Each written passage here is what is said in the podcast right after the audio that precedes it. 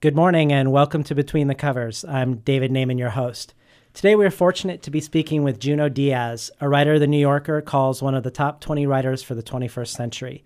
He's the Pulitzer Prize winning author of the novel The Brief Wondrous Life of Oscar Wao, a creative writing professor at MIT, the fiction editor at the Boston Review, and a founding member of Voices of Our Nation's Arts Writing Workshop, which focuses on writers of color.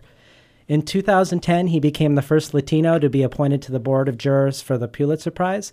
And Junot Diaz is here today to talk about his new short story collection, This Is How You Lose Her, a much anticipated work 16 years in the making. Welcome to Between the Covers, Junot Diaz. Thank you. Thank you. I might also be the the second New Jerseyan uh, on the board too. So oh, no kidding. That's my other honor. Nah, probably not.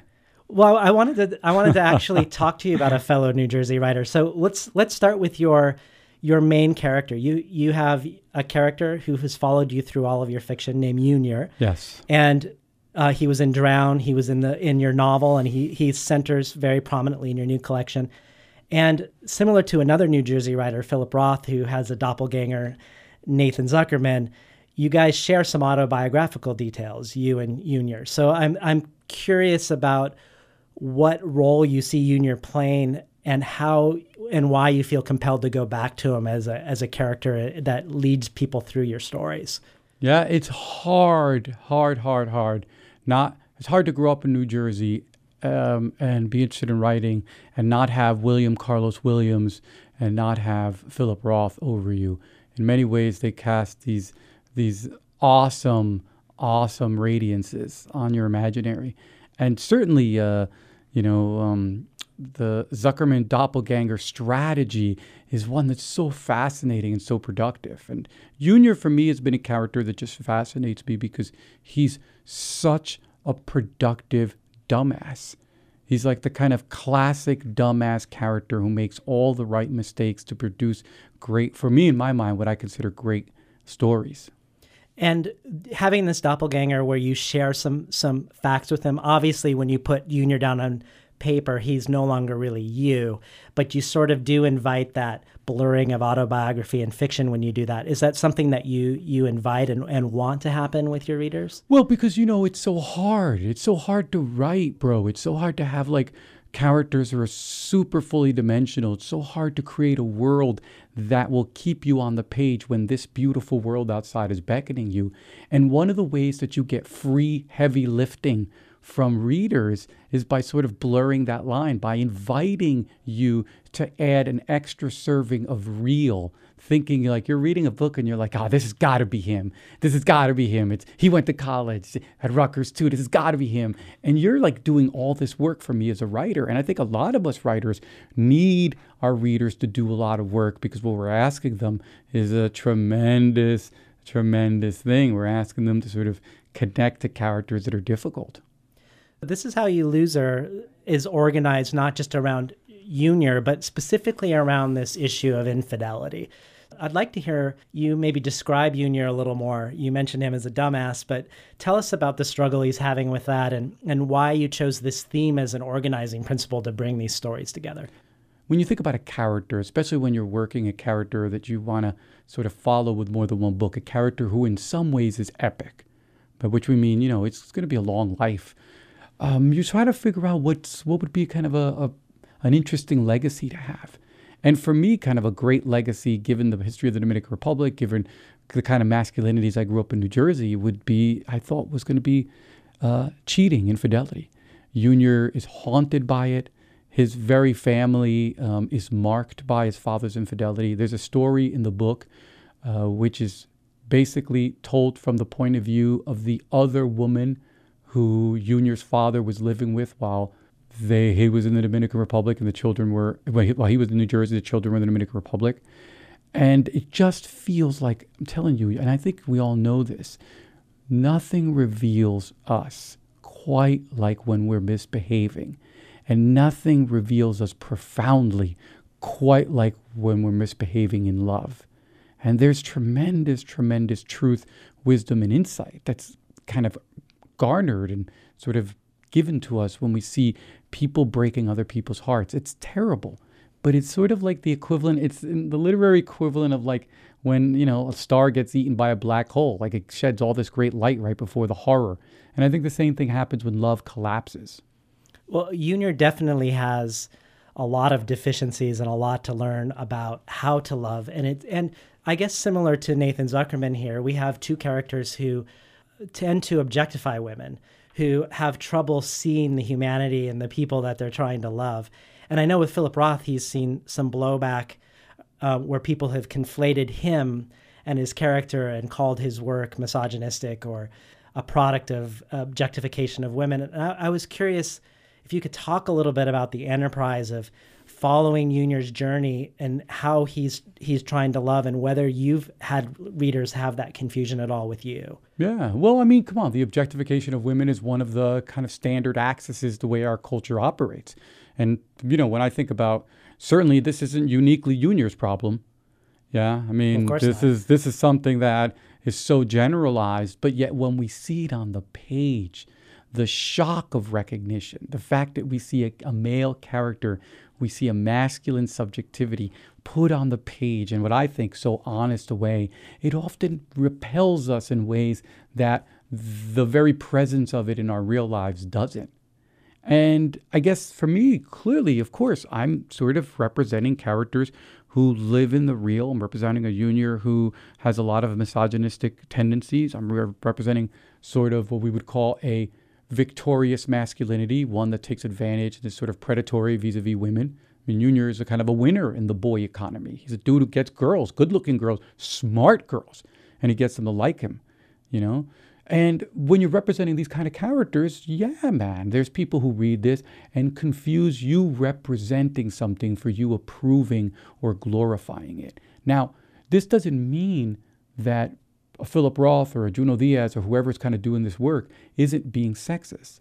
I feel like I'm doing this to sort of explode certain kinds of masculinities and to sort of create a map that I thought would be useful for people who want to sort of create sort of critical strategies for dealing with. Now, that doesn't mean that I don't I'm not a sexist and I'm not being a sexist. The reader has to decide for this. But I guess I was willing to risk the blowback. I'm willing to risk all these reviews where people are like, these these characters are insufferable, these characters are unbearable, even though they're basically describing 99% of all men. Seems as if like, oh, it's only in this book where these guys exist you know? And um, i'm willing to risk all of that because i think this is an important project. And even if i failed let's say i failed let's say my attempts to represent these characters crosses the line and it's all just misogyny some of the things that i do here another male writer will pick up perhaps and do it correctly. So i'm like you know what? I'm, I'm willing to risk it. In case you just tuned in, you're listening to Between the Covers, and we're talking today with Junot Diaz about his new short story collection, This Is How You Lose Her. Well, Junot, I, I feel like that's actually one of the things that really fascinates me about your work. Because when I hear interviews of you and when I read things that you say, it's clear that you're a progressive, that you have feminist concerns, that you're interested in issues of race and class and gender, and yet you do take this risk. Um, I believe there is a, a moral in your in your in the journey that Junior takes, but it's very subtle, and I feel like um, it's pretty cool that the book isn't didactic, um, and and you take the risk of actually being accused of the opposite of what I think your intentions are. And, I'm curious if you ever have that that uh, temptation to just put a character in there to sort of uh, download some sort of political philosophy down into the end of the story. Well, then you run the risk of writing what I find, like Tolkien, very tedious allegory. Yeah, I'm, I guess I'm not writing allegory. I guess the part that fascinates me about literature is that it's complex enough that there's always room in any story, in any book, for someone to read with great passion the exact opposite of your intent. And I guess that it would defeat the purpose of it. I mean, I need people to dislike a book strongly, my own book, because that makes it possible for people to love it. These are not religious tracts that make universal claims on our soul. These are works of art that have a great particularity. And for a piece of work to live for generations, it's not that it requires um, a million people. It only requires a couple people to love it strongly. And I guess the only way you can get people to love a book strongly is in some ways to make it particular, to take the kind of human risks so that people recognize this for the real Yeah, they recognize the rigors of reality in the book. But of course, it means that you're going to get a lot of slap up. So I mean, I appreciate it. Thank you for your, you know, for your support of these kind of experiments. But I, for any young artist out there, these are, for me, I would argue, the only experiments worth making. Uh, you mentioned earlier the story uh, Otra Vida, Otra Vez, mm. um, the one story that's narrated from a woman in this collection. And I felt like that story was really crucial to the book cohering for me in the sense that it's, it's she's the only character that really fully has the capacity for empathy. She sees the suffering of the wife of the person she's having an affair with and changes her actions based on imagining the pain that she might be causing. And that but that actually even though she's the one who successfully does that, that feels to me like that's the journey that by the end of this book, Junior is just beginning. Is is that how you see it as Certainly. well? Certainly. It was structured this way. Listen, and, and and again, I mean, as an artist, you you do kind of stuff that's kooky. I need my readers to work. Now, it doesn't mean that we all do the same work. Some readers want to read beginning to end, they don't want to go further than that. Some readers read a page and they're done with a book, and that's cool too. But you want to have enough in your book so that if somebody wants to do a lot of work on the book, they can assemble a very interesting book. And why I say this is to your question we finished the book with Junior, writing the book, you suddenly realize that you're reading. And what you realize is Junior is the one who has written the story about Yasmin. Junior is writing Otra Vida, Otra Vez. This is about his father. And this is about him doing the one thing he's incapable of doing, which is incapable of imagining women. And so we see Junior as an artist doing something that he doesn't do in real life. He sympathetically imagines perhaps the woman that he's least likely to ever sympathetically imagine, the woman who shatters his family. Since most of the, the protagonists in, in your stories are Dominican Americans, and we've talked about this doubling between you and your protagonist, this doppelganger effect, but there's definitely a doubling going on between the United States and the Dominican Republic. Some of the characters literally are, have families back in the Dominican Republic and love lives going on in the United States, but everybody seems haunted by this idea of a dual life and a and a counter life in a sense. Can you talk more about that? Well, sure. I mean, a country that's so defined by immigration, the way the Dominican Republic is, is sort of we're looking at the way Italy was defined by immigration at the turn of the 20th century, which so we get this kind of double interesting thing where, and I, I try to represent it in the work. I mean, never too successfully because reality is way more complicated, but you try. And what you have is you have characters like Junior who are haunted by the Dominican Republic when they're in the U.S but you also have characters in the Santo Domingo who are haunted by the U.S. because they're waiting for the U.S., because they're going to immigrate, because they have family over there. It's kind of, I'm telling you, it's kind of a dual haunting. It's two countries that you would never imagine how interdependent they are and how close they are and how their shadows fall on each other. And this is a great place to write literature from. It's like really, really wonderful. It's this kind of contact zone and for me, it's really, really useful. I kind of like this because it's a metaphor, because all of us are haunted by that other world we call our past. And so, by kind of having that world made literal by another country, it just kind of doubles down on this and it's resonant. The historical relationship between the Dominican Republic and the United States, even though it's really not gone into in this collection in comparison to your novel, it does feel like that shadow is cast over the stories. And I know in another interview you said the Dominican Republic is the egg that that gave birth to the American eagle. And I, I would love for you to expound on that for our listeners who maybe don't even know that there is a history between the two countries. Well, yeah. I mean, again, it, it all depends on uh, what you know and what you're thinking about when it comes to the history of the New World.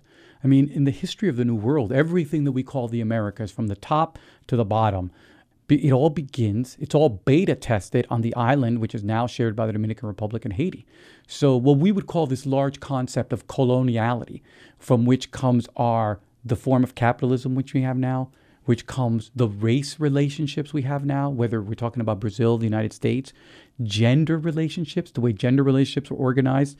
Of course, they were there before, but they get structured in a very interesting way um, during the whole colonial experience whether we're talking about the ways that um, families work, the way that cultures work, a lot of stuff begins in the New World in these islands that we call the Caribbean and the Antilles. And so, in some ways, the United States is the final stage of this experiment. Well, we shouldn't say final stage, but certainly it becomes the largest, sort of most powerful exemplar of something that gets started in the Dominican Republic.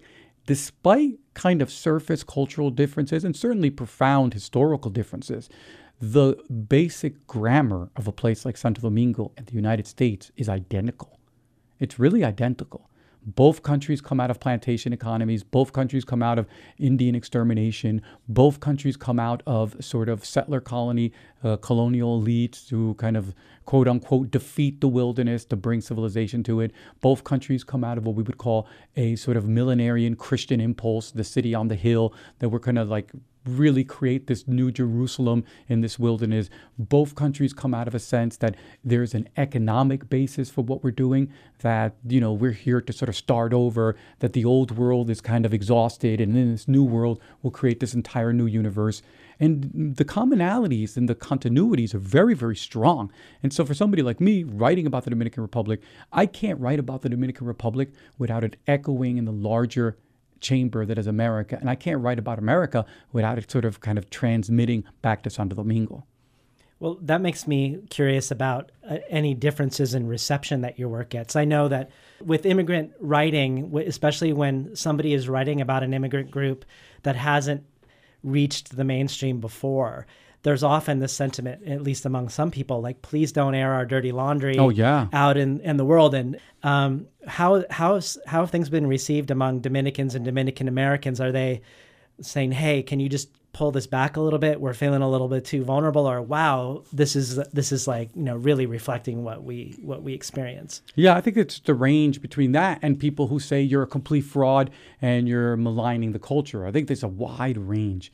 You know, it's amazing how little has changed because, in many ways, what cultures, what groups, what enclaves, what they really want is they kind of want cruise directors or they want head of tourism boards. Head of tourism boards are not artists.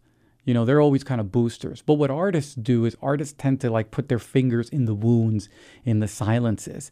And if a culture is not used to that kind of discussion, if a culture has had had much experience with seeing an artist kind of, you know, do a dissection, yeah, of everything that they think is wrong, both in their home country and their other country, people get riled up.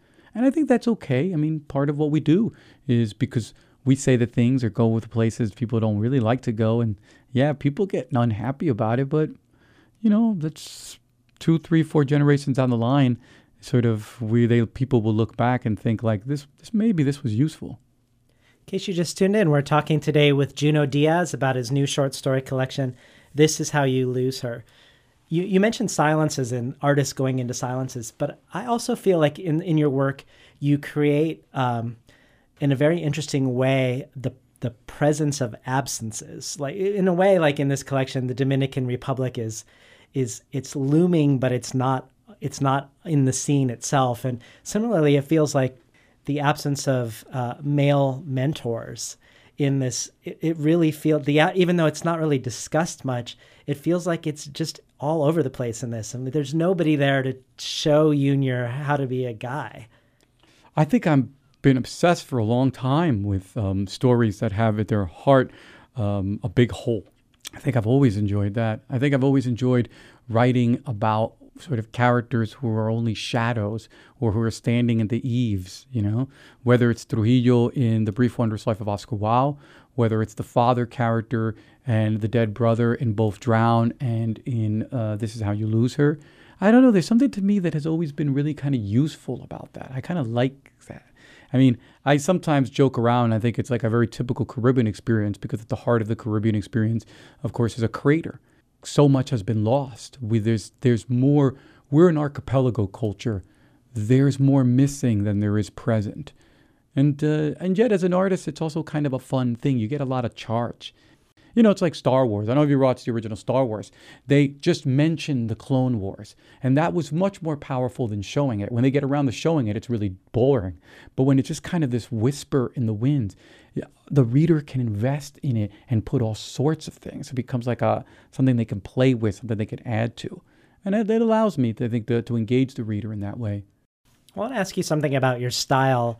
I know we've talked a lot about some heavy themes around misogyny, around race and, and class, but I mean, one of the first things I, I experienced reading your work is that it's really fun and dynamic and unexpected. And part of that's your style. It's this very interesting mixture of Spanish and English mixed together, of highbrow vocabulary and references to certain literary works, but a lot of street lingo mm. at the same time. And there's a certain rhythm.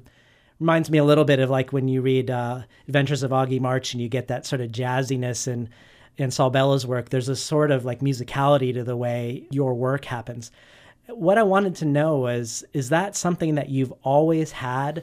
or was it something you know i went through this period when i was trying to write like henry james and it took me all this failed time to finally stumble upon this alchemy of influences that now is what everyone associates you with yeah no no no i mean this is a this is a a labored a laboriously worked over artifact um, i think achieving this voice has been a real real struggle it's been an attempt to sort of not only give Junior uh, the kind of thumbprint, the kind of original matrix of self that allows characters to live on in readers' heads long after the page is, you know, closed, if the book is closed. I mean, but also that allows me sort of to describe a particular nexus of uh, the American moment, where you have an American moment now, and you know, it's very much true, where English, urban English, Black English, Spanish, Spanish sort of variations, where you have code switching, where you have characters who grew up super poor who end up going to Ivy League schools. This is a reality for a lot of communities. And so the same kind of way that Melville, you know, not to be get too ridiculous, but the same way Melville was trying to catch the American moment with all the languages and characters in the Pequod, I think any of us who really are interested in writing about the United States are always trying to figure out a way to render the Pequod. And I think my particular Pequod has all of these influences because it's an attempt to capture this crazy linguistic cultural experiment we call our country. And and when you put together this this labored stylistic artifact, who are some of the people that you you went to as benchmarks or influences that uh, to put the different elements together in it. Yeah, I mean, some of it is completely you would never imagine. You know, I mean, well, I shouldn't say that; it seems ridiculous. But in my mind, it's sort of wild that I went through this way. Uh, for example, William Vollmann. William Vollmann was a huge influence on me. I'm kind of a person who didn't read much Dave Foster Wallace, but read religiously and continue to read religiously uh, Vollmann. I think Vollmann is just powerful in his just ways that he thinks and uses languages and the way that he deploys. You know, he has characters talking crazy street, and yet he's in there throwing every postmodern gimmick that you can imagine. Uh, he was important, sort of the musicality, the lyricism of somebody like Sandra Cisneros and Piri Thomas, the great memoirist, the great black Puerto Rican memoirist who wrote Down These Mean Streets, and the way that he kind of examined sort of, you know, the link between certain kinds of masculinity and that kind of posturing braggadocio of boy kind of street language. All of these people sort of melted in and kind of gave me ideas. I mean, Harlan Ellison. I mean, Harlan Ellison is a science fiction writer, famous for writing amazing stories and for film scripts, uh, TV shows, won many awards. But he has some of the most diamond sharp, tough, tough, tough, tough voices in literature. And he helped me shape me as well.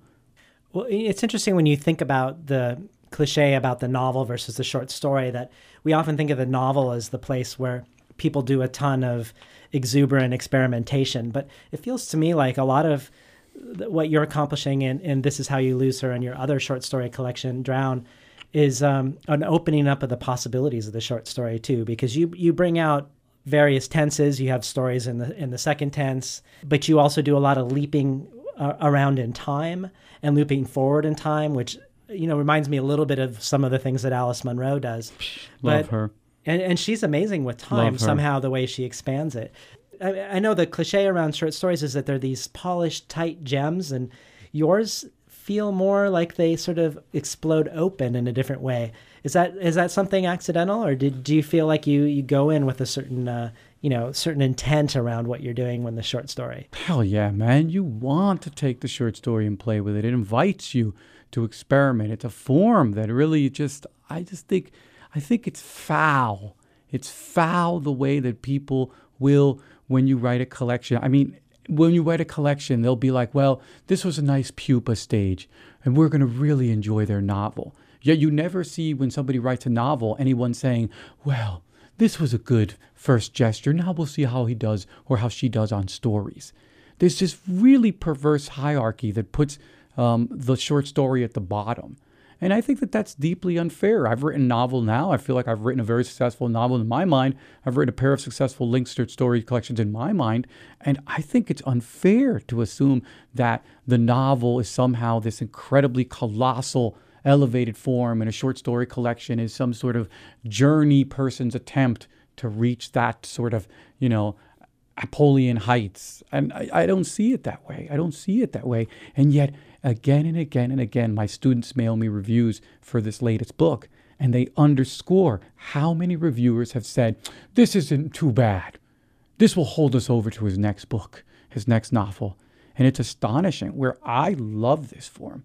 I don't think that we can completely capture human reality without the short story.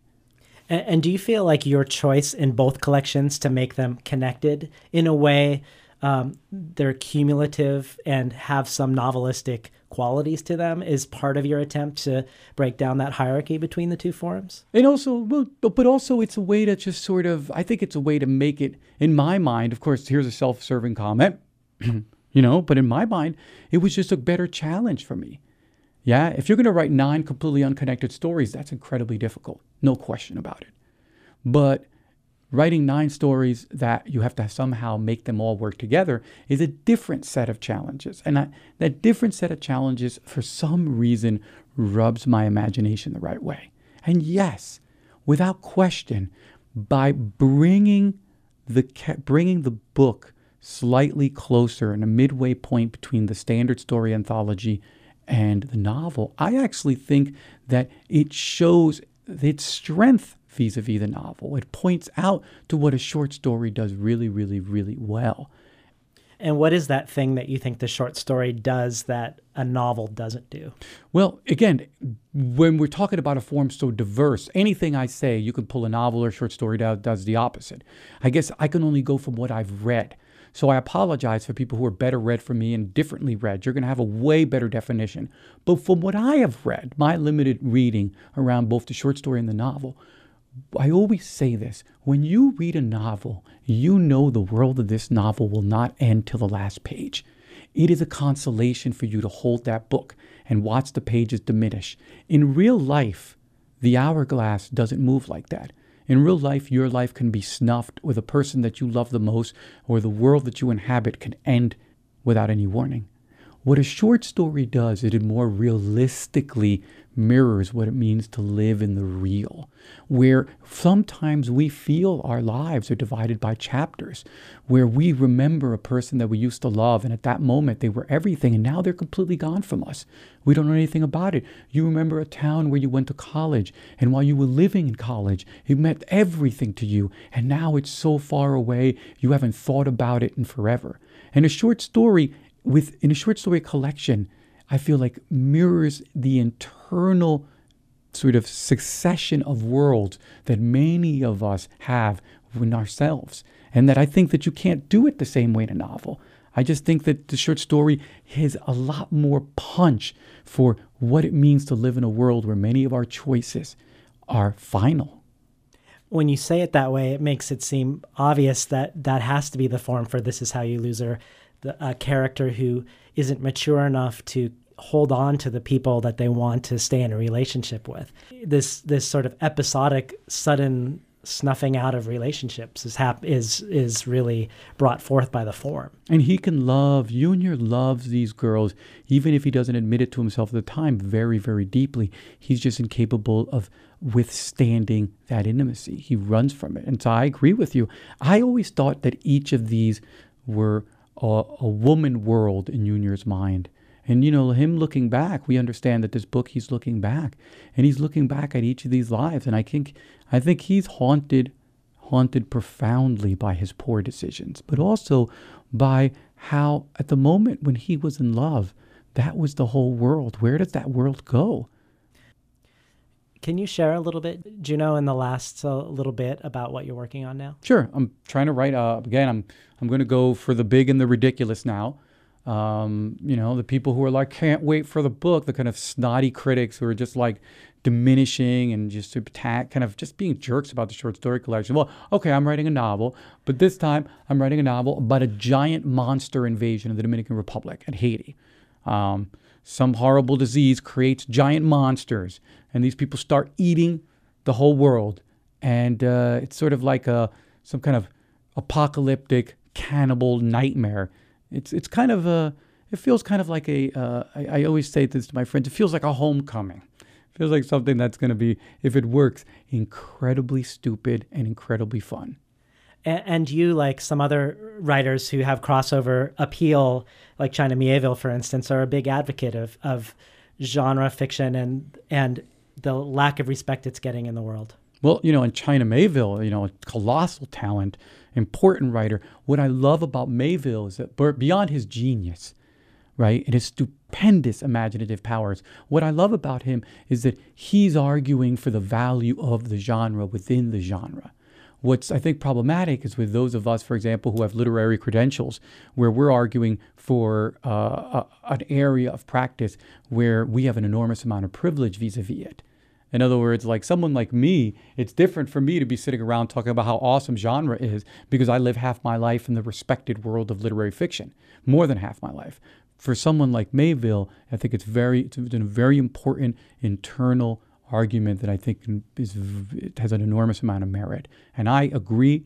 I think that genre not only genre that's practiced by those of us who have that kind of great passport of literary fiction, uh, but genre that's practiced by people who only write genre is as important as anything that a Colson Whitehead, anything that um, you know a uh, Anne Tyler, anything that anyone has written, you know, who comes from a mainstream fiction. I, I just, I, it's infuriating, and I share Mieville's sort of astonishment of the way this incredibly wonderful, important work is kind of just marginalized.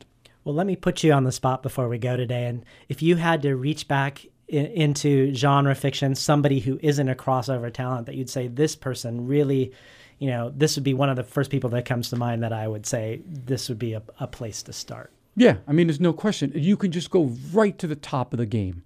A writer who I think, um, in some ways, is representative of what genre does best and why it is so important. You need to read everything you can by Octavia Butler. I read uh, her novel Dawn, which is collected in now a, a, sort of anthology called Lilith's Brood. You need to read her short stories. She wrote a book of short stories called The Bloodchild, which is probably the best short story anthology I've ever read.